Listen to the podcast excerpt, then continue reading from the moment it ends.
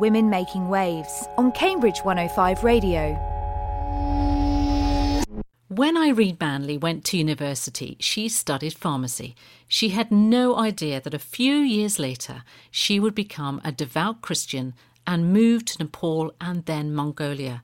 Irene tells Linda her story. Usually, when we chat to a women making waves, it's the first time I've met them. Well, the experience is a little different for me today because I've known Irene Manley for a long time because we were good friends at school. When we left school, we kept in touch over the years, and I've always been interested and often downright surprised when I hear Irene's news. Because Irene's life hasn't followed the usual path that most of us follow, because she's become a missionary and moved abroad. Irene has made a big difference to the lives of many disadvantaged people by helping them make a living. Welcome to Women Making Waves, Irene. Thank you, Linda, and it's really nice to be talking together again. Let's start at the beginning. When we left the school, you went off to Heriot Watt University in Edinburgh to study pharmacy. Did you enjoy these days? I would say yes and no. At the time, I enjoyed it, and that's where I met my husband, so there were some good parts about that. But then afterwards, I realised that maybe I hadn't made the best career choice for myself after all. As I got older, I realised that I had two things that had a bit of a challenge with pharmacy. First of all, I'm not really very careful. And, the other thing I have is I have extreme problems following procedures and directions. So both the problem of as you're not being very careful and not liking to follow procedures are not really the best qualifications for pharmacists. but you you were a pharmacist for a little while, weren't you? Yes, yes, I was, and I qualified in Boots the chemist. Had a lovely time, great time, and then I had two children. We moved to the Netherlands, and that was the worst move of my life. That was spectacularly difficult, and after that, everything else was easy. We moved to the Netherlands in 1987. Bill was in the oil industry, and he got transferred to the north of Holland. Now, we thought we were moving to a remote region of Turkey, so we all had our injections to go to a remote region of Turkey and ended up in the Netherlands, as you do. An easy mistake to make. Of course, of course. Although, to be honest, a remote region of Turkey actually would have been easier. Um, we moved to a part of the Netherlands where very few foreigners lived. But everyone said, oh, everyone in the Netherlands speaks English, no problem. Well, where we were, English was the fourth language. People spoke a dialect called Gronings first, then they spoke Dutch, then they spoke German, and after that, occasionally people might speak English. Okay. After a year and a half, we'd kind of got things going. My language was better, I'd made friends, everything was moving along. And we got transferred to the Middle East to Dubai. I mm-hmm. thought I was in heaven on earth, to be honest. I, I felt just sort of woken up in a sort of a, a, a, different world because suddenly we had many people speaking English. The children were a bit older. They both went to kind of preschool, kindergarten. Um, I had a car, I had a job. That's where I worked as a pharmacist and I got in a hospital there. And to be honest, I'm glad I had a job because if I hadn't had a job, part of the challenge at that time was certainly not getting addicted to gin and tonics by the pool. so, so a job probably saved me from that. But yeah. you quite enjoyed your time out there. How long were you there then? We were there just over a year, and then that was part of a, another change in our lives. It was part of actually probably becoming a Christian, which seems a bit odd. But part of the challenges in, of the Middle East is learning a bit more about other cultures, other values, and certainly there are a lot of inequalities in the Middle East. There's mm-hmm. inequalities in terms of what nationality you are, what gender you are, what religion you are. And so I started to question more things about that and about life in general. Anyway, we, we left the Middle East, went back to the UK, Bill did an MBA in Bradford, and we went to Bradford. And we rented a house directly across the street from a church. And I remember now the vicar coming across to sort of say, I see you've just moved in. Do you think you'd like to visit us in church? Mm-hmm. And us saying, no, no, no, definitely not. But over time, we did. And Bill became a Christian. And we were sort of bobbling along. Then we got transferred to the Netherlands again, but this time to a different part. This time to the part where everyone spoke English and life was easy. Mm-hmm. In fact, I thought I could speak Dutch, but I then found out I'd learned Gronings, and that was a problem. Anyway, so that was that. So in the Netherlands, that's where we really became Christians. We had a kind of bit of a crisis, started going to the international church, and really had a major life change. We really reevaluated things, really tried to work out what was important, really came to faith in a meaningful way in the Netherlands, and that was a life changer. Our kids, even now, would talk about life before mum and dad were Christians and after mum and dad were Christians. Really? I mean, I, I cringe when they say that. But clearly, our parenting became better, our values got more sorted out. And It's really interesting. yes, I mean, it was like moving from darkness into light. Anyway, after four years, we felt that in terms of our Christian walk, we weren't really growing as much as maybe we could. And part of that was we were doing church, we were going to home groups and Bible studies and very involved in a whole lot of the life of the church. But we had chunks of things that we didn't quite more deeply understand, and it's all a bit disjointed.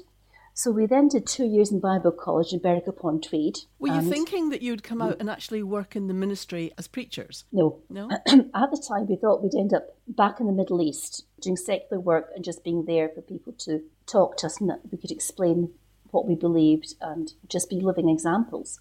After two years, we didn't really know what we were going to do. It was a bit open ended, but we did approach a group who were involved in mission, again, using your secular skills to help develop countries. And we got a very interesting first reply from them. The first reply was, We don't know what to do with Bill, but if Irene was a man, it would be all right. Wow, that's a strange thing to say. What it really was was they understood the word pharmacist, they understood what I did. but Bill had an oil industry background and they didn't really understand oil industry stuff. Okay. We thought no more about it. We thought, well, that's the end of that. But then later on, we got another letter from them, and this was from a group in Nepal in Kathmandu. And when we got that letter, it was like sitting on top of a roller coaster. You had this feeling that if you responded to this letter, everything was just going to go whoosh and change, and there would be no stopping it. And I remember looking at this letter going, this is going to be big. We either step out or we don't.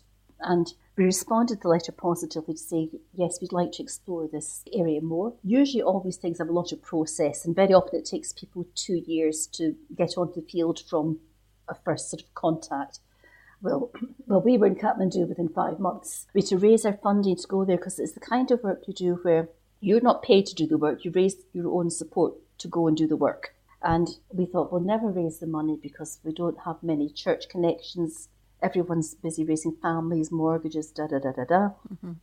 But the money came in, and that's often a sign from God that you're meant to do something. If the resources come, you say, okay, the resources are here, we need to get on and do it. I think it's, it's the same in life, isn't it? If everything It is. suddenly is against what you're trying to do, you get the feeling that for some reason you're not really meant to do it. But when things come Yes. together, you get more of a feeling that, yeah, this is right. Exactly. And that's how life has been for us. Very much so that basically you start to get the sense this is coming together, this is moving in this direction. So we went to Kathmandu with our two children and we were there for the next six years, basically doing all sorts of development work. Nepal is a poor country and has many, many challenges in many ways. There are challenges in terms of women's issues, poverty, health. The mission we worked with worked in all these areas. Now, in 2000, again, you have one of these moments, and we had a communication from a group in Mongolia called Joint Christian Services, and it basically said, You've been nominated for the position of Executive Director of Joint Christian Services in Mongolia. Would you please prayerfully consider it? you think, What? But the reality was, our, our son was in university, our daughter was coming to the end of her high school. We couldn't come up with any good reason why not to consider it. Mm-hmm. Although I could come up with a few now, having had had experience. but In hindsight, in hindsight. so we, we followed through and we ended up in Mongolia in the summer of 2002. And at that point, Mongolia was very much coming out of its post communist past. Mm-hmm. It was, in some ways, very different from Nepal, but in other ways, similar. And people have a Tibetan Buddhist background. But because of the Russian influence for 70 years, many people were atheists and say there, there is no God. They were working very hard on lots of areas in terms of development of the country. They're very big on free speech here because having had control for so many years, they're very anti censorship of any kind. So that, that, that's exciting. It is. And interestingly, in terms of women's issues, it's the opposite of Nepal. In Nepal, women are very disadvantaged, that basically, on the whole, women would not be educated, they would not be able to read, they would have the poorest nutrition at home and be very much, not exactly unwanted, but basically the boys are, are the important people in Nepali lives. In Mongolia, there are different gender inequities here. So, in general, families would choose to educate girls rather than boys. That's incredible. Yeah, and the, the rationale for that is that if you have a boy, he may well be able to do a job that doesn't require much education. So he could become a construction worker or a herder or a driver or a security guard. These are jobs that don't require an awful lot of academic qualifications. But people want their girls to have academic qualifications so that they have choices in jobs and choices in life. Wow. That's And a so- really a real juxtaposition of most countries. In a lot of countries, Mm-hmm. it's the the boy who gets the education, the boy who gets the chances. Yeah, yeah. Well, here, in terms of education, the girls get the chances. And that leads to different problems in society. As what you have is you've got a very highly educated female population and a more poorly educated male population. And so then you have challenges in terms of girls finding um, life partners, marriage partners that have got similar education to themselves because there just plain aren't so many educated men to go around Yeah. you end up with very well educated women with good jobs married to unemployed husbands. And the unemployed husbands get resentful because they're not in control of finances or anything. And so you often end up the cycle of the men drinking a lot and domestic violence and abuse. And the education disparity definitely fuels that. It's not the only thing, but it's, it's part of what Yeah. fuels it. Well, I can imagine. And I mean, I'm greatly challenged by that. I mean, one of the things I would say I'm here to do is just to be a, a listening ear for people, be somebody from outside the culture that people can talk to because often people can't talk to people in their own culture because there are expected norms, expected things. And the sad question people ask me is how often does your husband hit you? And the question is not does your husband hit you, the question is how often. How often? Yeah. It's an expectation Is it- there then. The, the expectation is your husband hits you, and the question is, does he hit you when he's drunk? Does he hit you once a week? Does he hit you when you burnt the dinner? Does he hit you when the kids play up? What's your life like compared to mine? And are they shocked when you say, no, that just doesn't happen in our marriage? Yes, they, they just don't believe it. They, they think you're lying to them. And they say, well, that can't be true. That's not right. You know, what kind of marriage do you have if your husband doesn't hit you? Which is quite challenging. Now, the, the society is starting to pick up on that. And in the last couple of years, there's been a lot more publicity about domestic abuse, and there's been a couple of centres opened up for women. And the police have opened a, I don't know what you call it, an educational facility for husbands. Now, it could have been wives as well, but generally it tends to be husbands. So if their wives do report them, then they have to do a month of re education. But it's also semi fueled by alcohol abuse. In Mongolia, vodka is cheap and readily available. Um, people have hard lives, people are struggling with lots of issues, and people drink to just escape for a little bit, just Yeah. take the edge off. But one of the things I like about Mongolia is that it's a country that has a lot of hope for the future. It's a young population, they're working hard, education's improving, and people expect their children to have a better life than they do. So that there's definitely a sense of better days coming.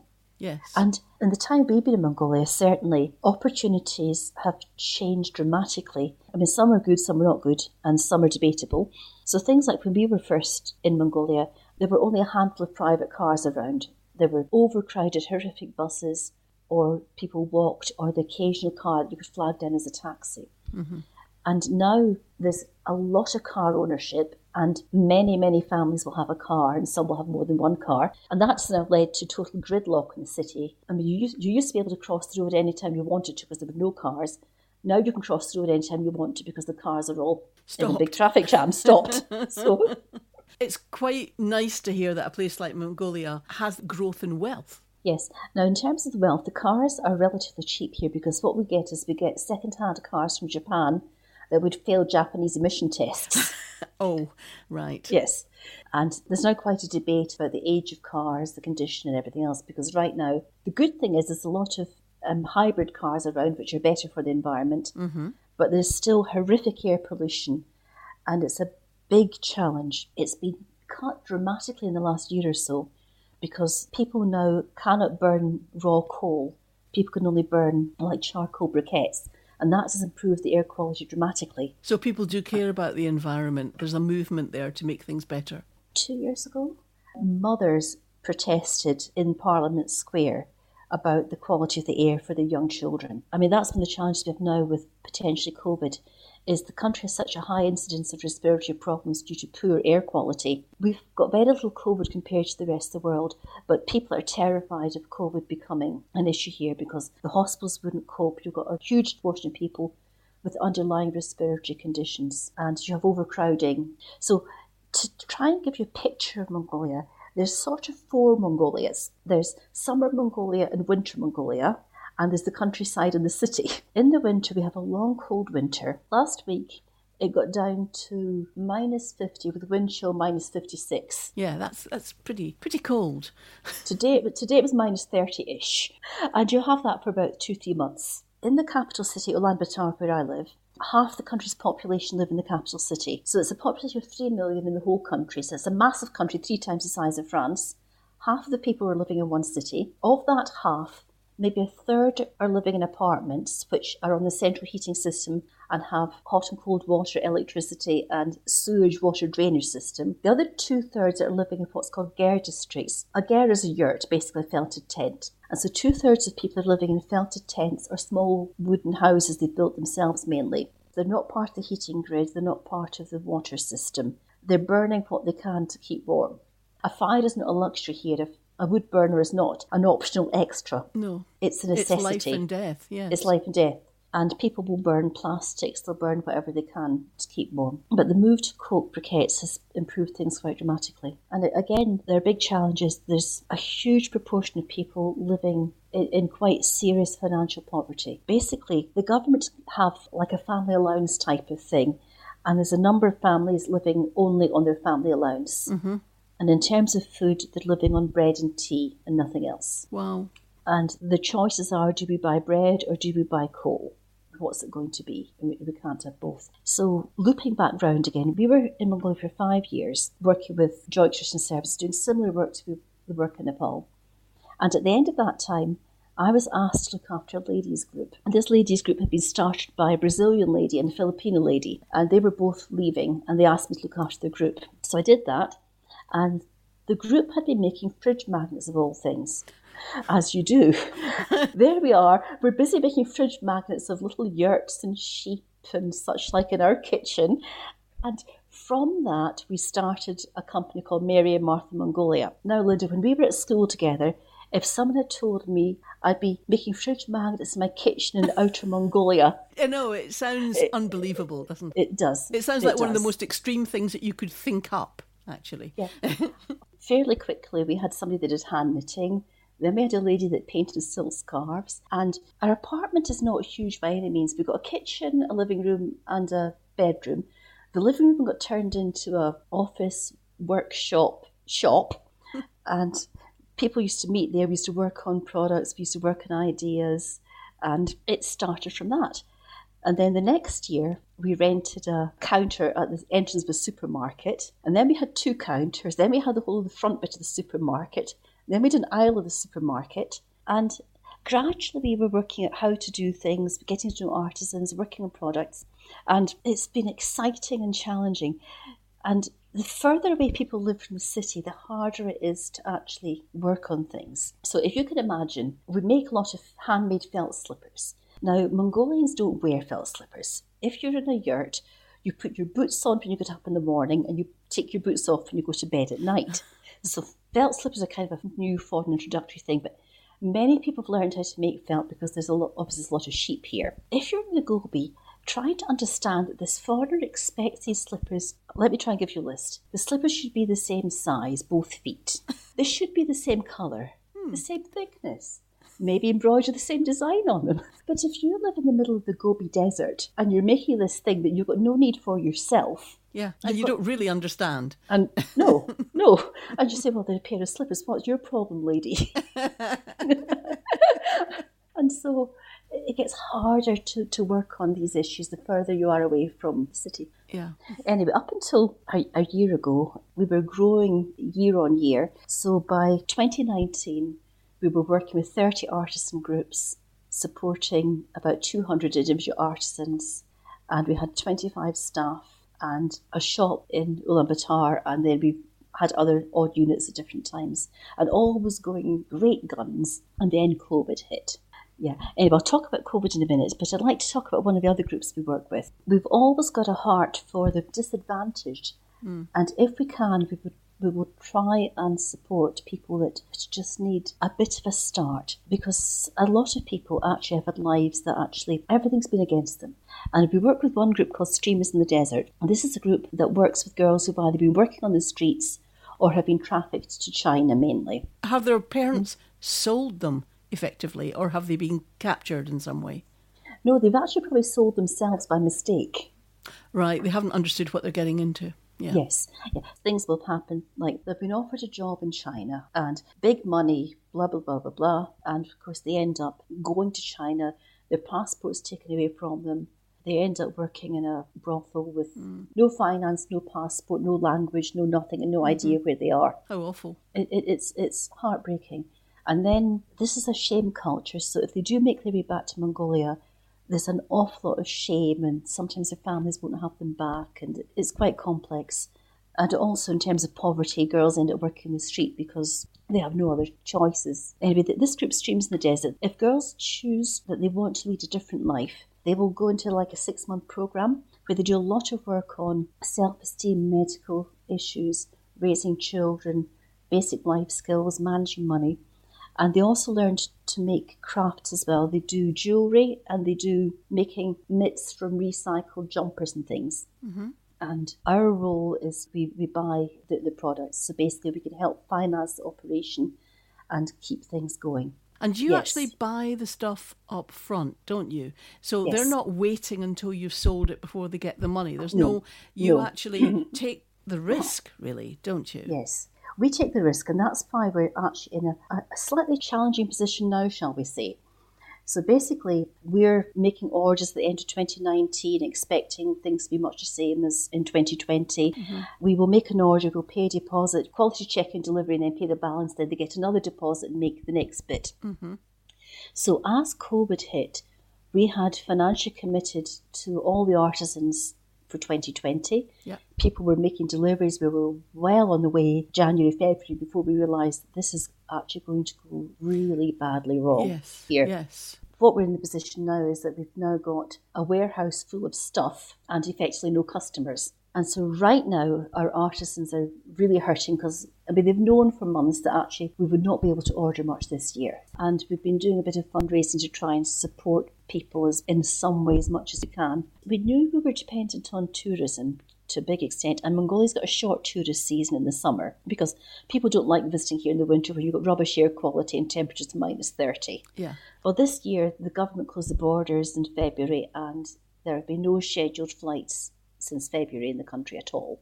Which has, of course, kept you mm-hmm. safe. It's kept us safe. Mm-hmm. So that's been the good news, but it's it's meant we've had no tourism at all. So um, our challenge now is just hanging in, trying to not take out any more loan than we've currently got, and hope that we can actually get more customers. And I need to give a big plug to my friend Barbara. Barbara came out to Mongolia several years ago. Barbara is part of a church in Cambridge called New Life Church, and she runs a Facebook group called Hand in Hand Mongolia, and she ah. sells our products here, well, in the UK, to support her project.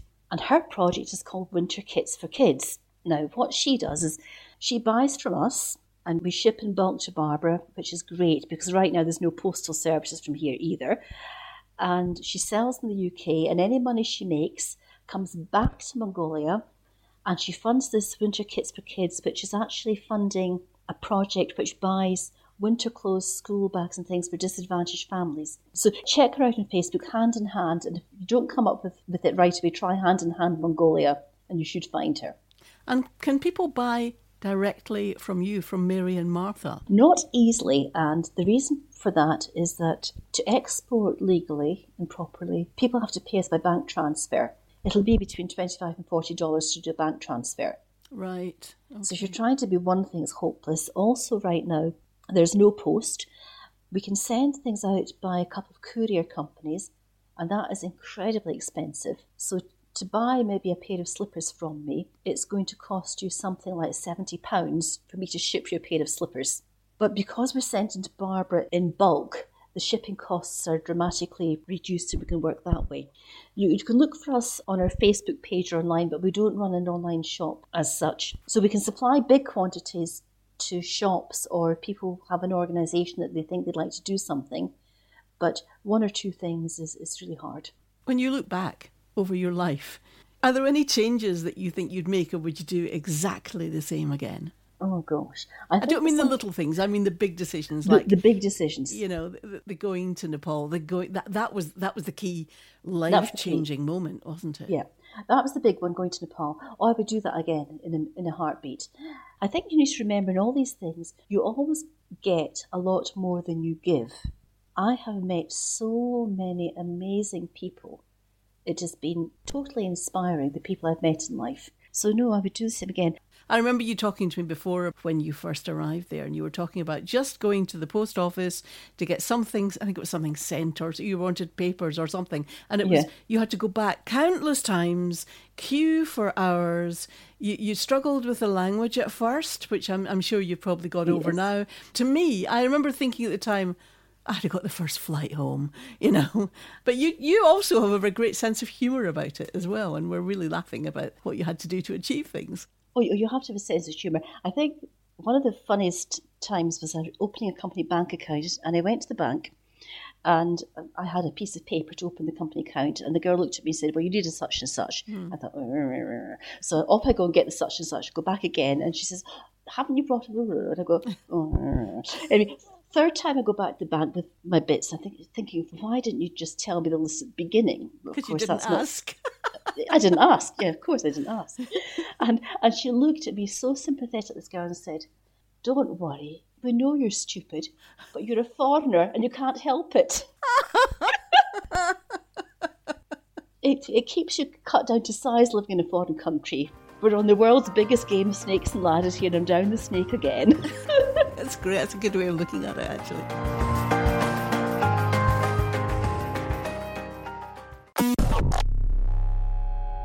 Women Making Waves on Cambridge 105 Radio.